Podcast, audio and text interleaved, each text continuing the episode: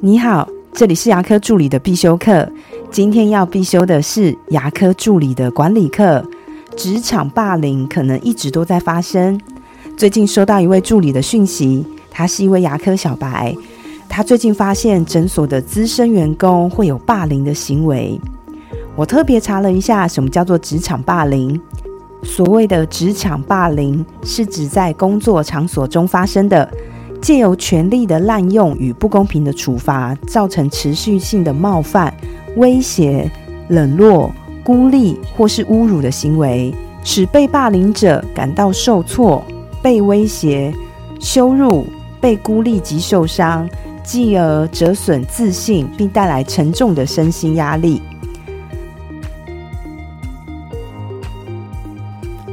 在诊所会霸凌别人的，通常是高阶主管或是资深员工。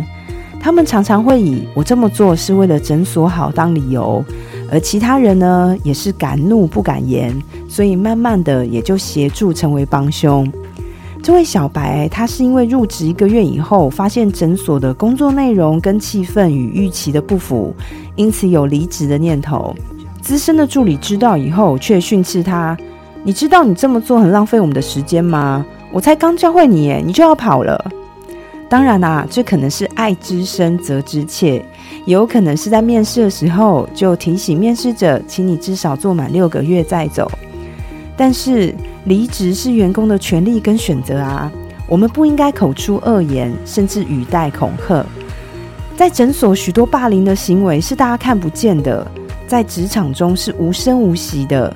甚至霸凌者他都不觉得自己这样叫霸凌，他只知道我这么做是为了为诊所好，而这种很不舒服的感觉只有受害人自己知道。